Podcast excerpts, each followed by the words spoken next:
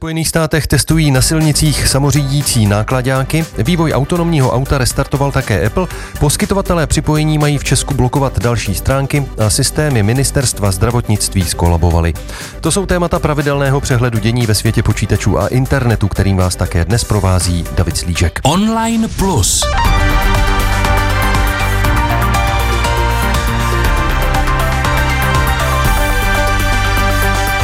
Já samozřejmě na dálku u mikrofonu vítám našeho pravidelného komentátora, redaktora deníku N Petra Koupského. Ahoj Petře. Ahoj Davide, dobrý den posluchači. Mobilní aplikace Tečka a Čtečka a další IT systémy ministerstva zdravotnictví tento týden v pondělí skolabovaly.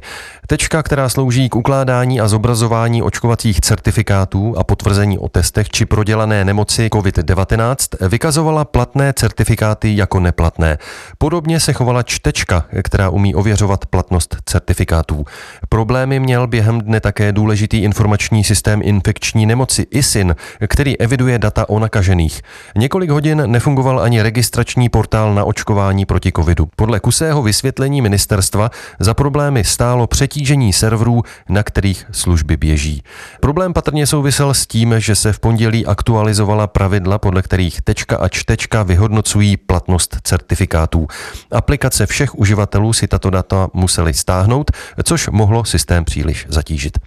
Petře, z mého pohledu eh, je ten pondělní výpadek dost nepředstavitelná věc, protože stát tady jaksi zprovoznil nějaké určité systémy, které mají eh, lidem pomoci se prokazovat těmi očkovacími certifikáty ale najednou celý den víceméně eh, tyhle systémy nefungovaly. A navíc nefungovaly ani ty systémy v pozadí. Například ten ISIN, který podle mě je vlastně ještě mnohem důležitější než eh, ty aplikace, protože člověk si konec konců může eh, ten certifikát třeba vytisknout. Jak je něco podobného možné a myslíš, že tedy by stát měl podobným věcem předcházet, že jsou opravdu důležité, anebo šlo jenom o bouři ve sklenici vody s tím, že třeba někdo nemohl jít na, na oběd do restaurace, protože ho tam s červeným certifikátem v té tečce nepustili? Šlo by o bouři ve sklenici, kdyby nespadl i ten ISIN. To je daleko podstatnější závada než tečka orientovaná na širokou populaci. Že ta se na pár hodin zasekla, to je nepříjemné, je to možná trochu trapné z hlediska fungování elektronických služeb států, ale není to nic fatálního a bylo jasné, že se to rychle odstraní. Jestli to opravdu souviselo s přetížením, anebo prostě s tím, že tam provedli akci, která nikdy dřív nebyla otestovaná, protože za celou dobu existence tečky se neprováděla. To nevíme ani to není příliš podstatné. Mohla to být kombinace obou faktorů. E, zaseknutí ISINu je ale povážlivé Jednak protože vůbec ty věci mohou spolu souviset a jednak proto, že na jeho fungování je závislé vlastně fungování zdravotnických zařízení a e, tam je výpadek daleko závažnější a neomluvitelnější než u toho systému orientovaného na uživatele. A je to systém, který by měl mít taky podstatně větší stupeň zabezpečení a jistot. Takže tohle mi připadá jako špatná věc. Uh-huh. To s tou tečkou je naopak velmi viditelná věc. Je to určitě viditelná věc, kterou právě pocítí ti uživatelé přímo. E, ty aplikace nefungovaly vlastně celý den, to nebylo jenom pár hodin, ale opravdu celý den den. A mně vlastně přišlo na tom zajímavé, ona nefungovala ani ta čtečka, jo, ta, která má ověřovat vlastně na základě třeba QR kódů, eh, jestli ten certifikát je pravý, což by měla být aplikace, kterou používají právě třeba v restauracích, prostě všude, kde ty certifikáty jsou eh, vyžadované. Ale eh, stížnosti na to, že nefungovala tato aplikace, ta ověřovací, tak ty jsem skoro nezaznamenal, tak si z toho trošičku vyvozuji, že ji možná vlastně nikdo moc nepoužívá v reálu. To je ale špatná zpráva, pokud to tak je. Tak certifikáty se dají ověřovat i jiným způsobem než pomocí aplikace čtečka, ale eh, není to tak dokonalé. Všechny ty jiné způsoby jsou eh, zranitelné vůči celkem i jednoduchému podvodu s certifikátem. Ono většinou podle mé zkušenosti to funguje dodnes tak, že se to nekontroluje vůbec, že se tě zeptají, eh, jestli splňuješ podmínky a když řekneš, že ano, tak přikývnou a s úsměvem řeknou, my vám věříme.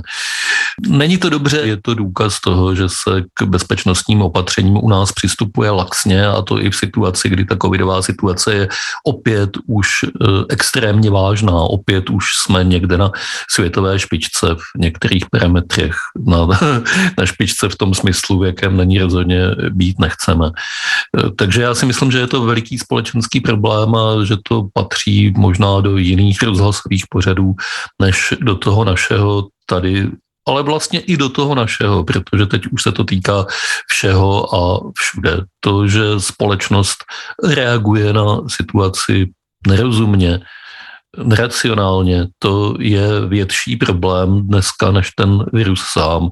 S ním umíme bojovat vakcínami, s tou společenskou situací neumíme bojovat asi vůbec ničím.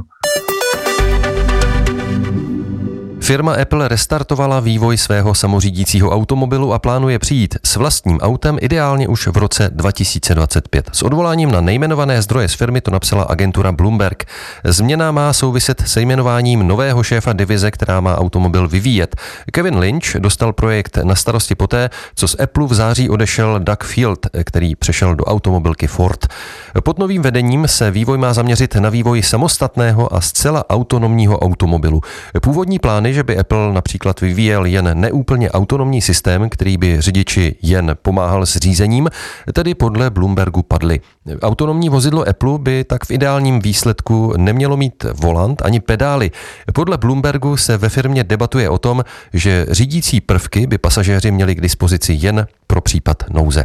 Petře, o tom možném samořídícím autě Apple už se také píše několik let.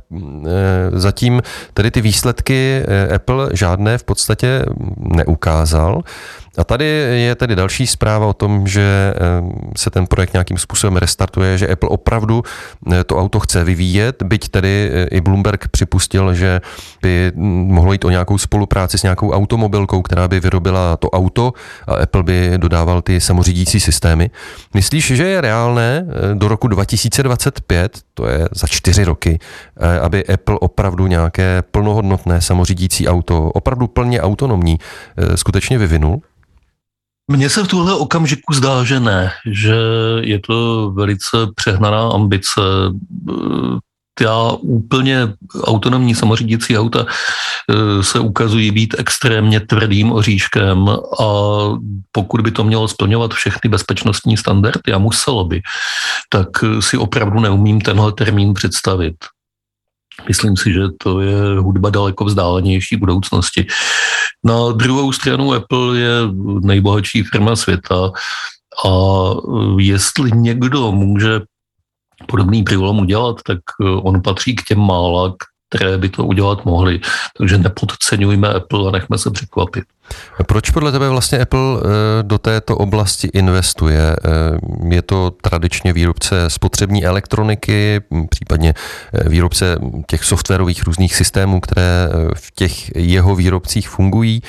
Proč myslíš, že tedy se snaží o vývoj toho samořídícího auta, kde vlastně nemá úplně tu expertízu asi, kterou by měl v jiných oblastech? Když svého času začal Apple vyrábět telefony, tak to vypadalo, že to je naprosto výstřední, že proč se výrobce počítačů plete do telefonu. Když předtím začal Apple vyrábět hudební přehrávače, taky to vypadalo jako divná věc. Oba tyhle segmenty ovládl. Zopakovat to v automobilech by byl opravdu náročný husarský kousek, ale oni jsou zvyklí na to, že eh, si kladou neuvěřitelné cíle. Takže eh, řekl bych, že zatím nebude nic jiného než duch podnikavosti té firmy, její firmní kultury, ale nezbývá mi než připomenout, že jim k tomu teď chybí Steve Jobs. To je pravda, velký vizionář, který dnes už ve firmě samozřejmě není, ale jsem na to opravdu zvědavý. Ten termín mi každopádně přijde naprosto šibeniční, aby Apple za čtyři roky to auto měl pohromadě, aspoň v prototypu, tak by podle mě už teď musel mít valnou většinu těch technologií vlastně vyvinutou. Bloomberg psal také o tom, že vlastně Apple si bude pro to auto vyvíjet vlastní procesor, který vyvíjí část firmy, která vyvíjí právě procesory pro iPhony, iPady a počítače Mac. Takže to by možná mohlo být zajímavé, i kdyby to auto nakonec nevzniklo, tak kdyby Apple byl schopen vyprodukovat nějaký zajímavý procesor pro jiná třeba samořídící auta, tak v téhle oblasti mně přijde, že by ta firma mohla uspět a pak dodávat ten hardware třeba pro jiné automobilky. Ale to uvidíme a uvidíme, co se tedy dozvíme v roce 2025, jestli nějaké auto s nakousnutým jabkem na kapotě opravdu vyjede. A u samořídících aut ještě zůstaneme. Společnost Waymo a americká kurírní firma United Parcel Services, UPS, eh, oznámili, že začnou testovat provoz autonomních nákladních aut na delších trasách. Waymo, které patří do holdingu Alphabet, zatím samořídící nákladáky zkouší hlavně ve svých testovacích okruzích. Teď by měli v rámci experimentu pro UPS dovážet zásilky po 400 kilometrové trase mezi americkými městy Dallas a Houston. Půjde o velké tyráky schopné převážet převážet těžké zásilky. Vybaveny jsou systémem pro plně autonomní řízení. V kabině ovšem při testu jezdí pro jistotu jeden řidič a jeden vývojář, kteří monitorují jízdu a jsou schopní v případě potřeby převzít řízení. Testovací provoz má přinést zejména data, která mají pomoci v dalším ladění samořídícího systému. Petře, my už jsme o tom několikrát tady mluvili, že možná více než ta samořídící osobní auta, tak jsou mnohem zajímavější samořídící právě nákladáky. Tady vidíme teď asi jeden z prvních eh, velkých testů eh, v tom skutečném provozu. Je podle tebe eh, právě ta oblast samořídící nákladní dopravy třeba do budoucna mm, zajímavější třeba než osobní auta? Já jsem si teď uvědomil, když se na to ptal, že jsem jednou před lety řídil auto z se do Houstonu a největší problém na té cestě byl neusnout, protože uh, tahle část Texasu je placatá rovina, dálnice je jako podle pravítka. V Americe je omezená rychlost na dálnici na nějakých 90 na hodinu, skoro všude. Auto má automatické řazení, takže opravdu tam řidič nemá absolutně co dělat. Hodí se. A uh, myslím si, že to je ideální trasa pro testování automatických nákladních aut. A myslím si, že ty kamiony opravdu jsou tím místem, kde se může ta vysoce automatizovaná technika eh, řízení prosadit ze všeho nejdřív a nejúžitečněji taky.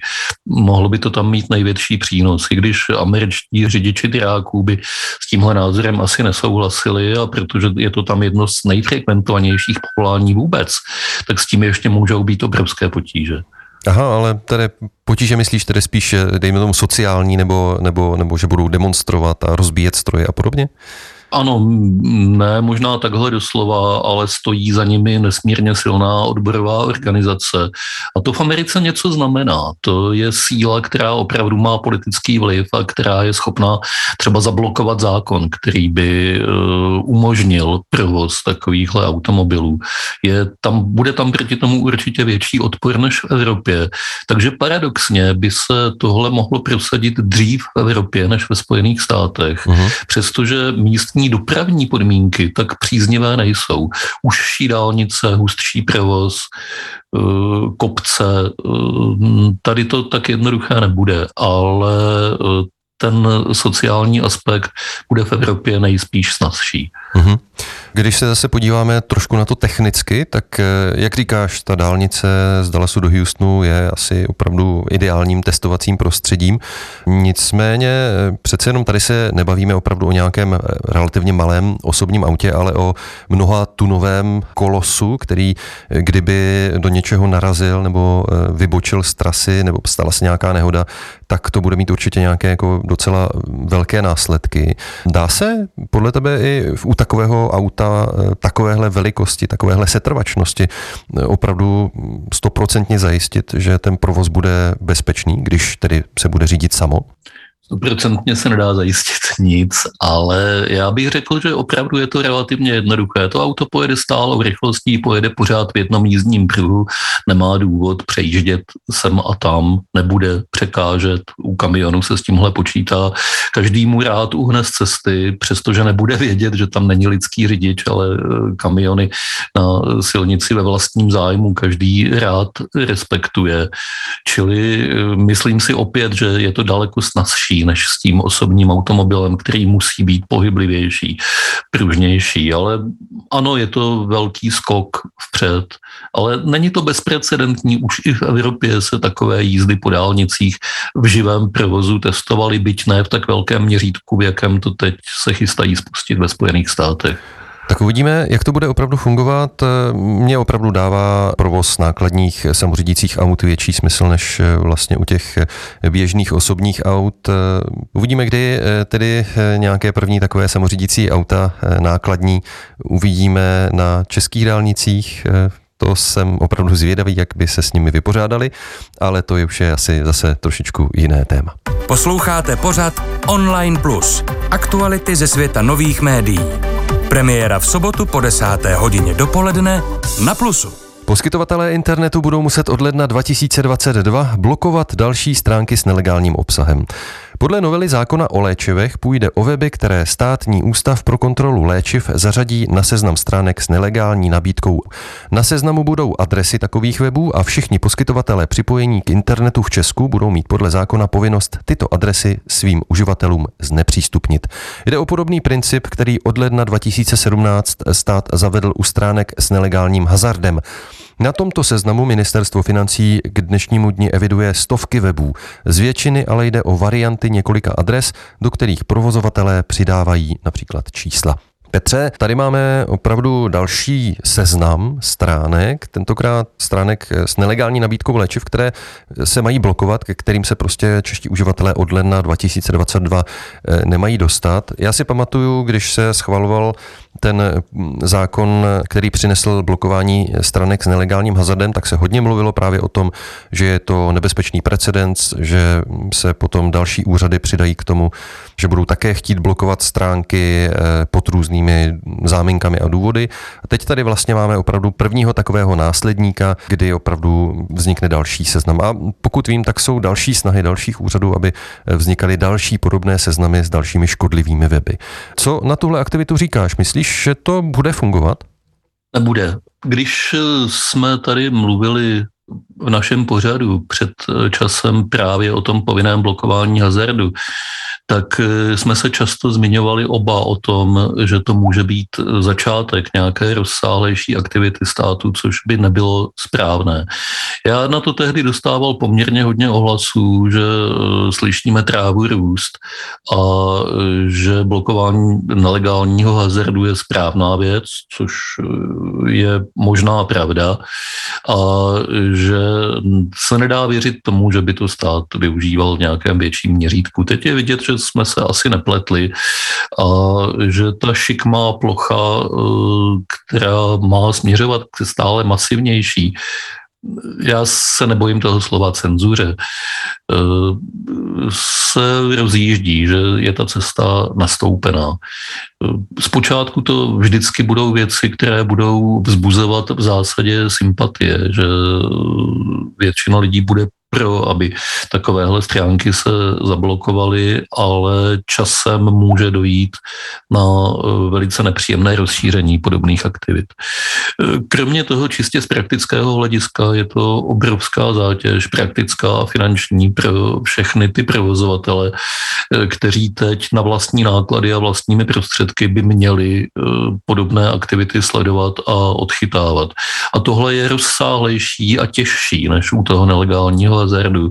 Už jenom proto, že ten většinou přicházel po internetovém provozu ze zahraničí, kdežto tady půjde o řadu domácích e, aktivit a to je i technicky obtížnější na eh, odfiltrování. Čili já myslím, že to není šťastné opatření, jakkoliv se zdá být vedeno dobrými úmysly, ale s dobrými úmysly se už udělalo v dějinách tolik příšerností, že to není žádný argument a žádná obrana. Na druhou stranu eh, neměl by opravdu stát chránit uživatele před tím, aby se na internetu dostali k nějakým prostě nelegálním službám, eh, v tomhle případě k léčivům nelegálním, které patrně mohou mít, pokud by člověk si třeba něco koupil, tak i eh, dost nějaké závažné následky pro jeho zdraví. Nedá se tím to blokování vlastně ospravedlnit?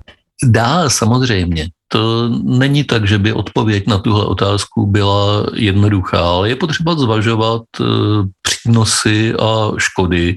Podle mého názoru tady je víc škod než přínosů. Tím neříkám, že žádné přínosy nejsou, ale říkám, že ta bilance podle mého subjektivního soudu vychází negativní. Určitě na to mohou být eh, velice odlišné názory a ty mohou být podepřeny eh, velmi dobrými argumenty. Máme tady typický příklad problému, na který těžko najít jednoznačnou odpověď. Hmm.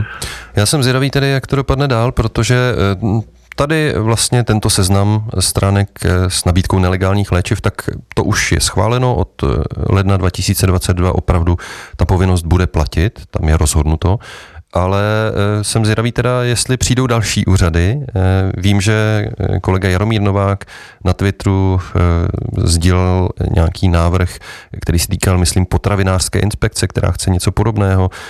Eh, tam se asi bude jednat o nějaké potraviny, které mohou být nějak potenciálně nebezpečné, třeba pro uživatele. A dovedu si představit celou řadu dalších eh, regulačních úřadů, že přijdou s dalšími podobnými jaksi nápady, eh, co by bylo dobré blokovat ve prospěch uživatelů, abychom chránili uživatele před nějakým nebezpečím kam až tohle eh, vlastně může zajít? Nebo mm, mělo by se to nějakým způsobem podle tebe třeba omezit, tedy eh, říct, eh, dobře, pojďme blokovat stránky, pokud jde o zdraví lidí, ale nechme všechno ostatní neblokované. Dá se tam najít nějaká podle tebe hranice, kde se to dá ještě tedy ospravedlnit a kde už je to za hranou? Mělo by se dát najít a mělo by mít eh, podobu nějaké obecné právní úpravy, protože v tuhle chvíli to vypadá, že který úřad si na cokoliv vzpomene, tak má šanci eh, to prosadit. To určitě není dobře, to je rozhodování o důležitých věcech na úrovni, na které by se o nich rozhodovat nemělo. Potřebujeme zákon, který jasně řekne pravidla pro uh, obě strany, i pro tu veřejnou zprávu, i pro internetové provozovatele. A nebude jednoduché ho napsat, ale myslím si, že uh, je to naprostá nutnost. Já ještě možná připomenu, že se vlastně chystají další eh, povinnosti pro nějaké blokování a případně mazání nějakého obsahu z internetu. Evropská unie vlastně schválila v letošním roce nařízení o prevenci šíření teroristického obsahu online, které dává zase povinnosti provozovatelům služeb, kteří umožňují nahrávání uživatelského obsahu, mazat eh, obsah, který úřady označí jako teroristický do jedné hodiny od nahlášení, takže třeba tohle nařízení má zanedlouho také vejít v platnost nebo v účinnost. Takže těch různých eh, pokusů a nařízení, jak eh, regulovat internetový obsah, asi v budoucnosti uvidíme eh, ještě více. Myslíš, že teda eh, se tím ta funkce internetu jako, dejme tomu, otevřeného prostoru pro výměnu informací nějak zásadně tedy zmenší? Internet už dávno není tím původním otevřeným prostorem pro výměnu informací. To už je jenom taková romantická vzpomínka těch starších lidí, kteří pamatují 90. léta anebo ještě dřívější dobu. Eh, internet je komerčním prostředím a je rozšířením běžného života společnosti, čili mm, nepochybně nějak musí být regulován. Jde jenom o to, jak, na čí náklady a s jakými vedlejšími účinky. Eh, pokud se ta regulace eh, svalí na ramena všech jednotlivých provozovatelů, tak bude velice málo účinná, tak jako tak, a bude velice zmatená. Opravdu, když už regulace, tak ať je v ní pořádek. Když už zákony, tak ať je jich málo a ať jsou jasné. Uvidíme opět, jak to dopadne, co ještě dalšího si úřady vymyslí. Pro dnešek ti, Petře, děkuji za tvoje komentáře. Tolik tedy náš pravidelný komentátor, redaktor deníku N. Petr Koupský, se kterým se zase budu těšit za týden naslyšenou. Naschledanou. A od mikrofonu se s vámi loučí také David Slížek.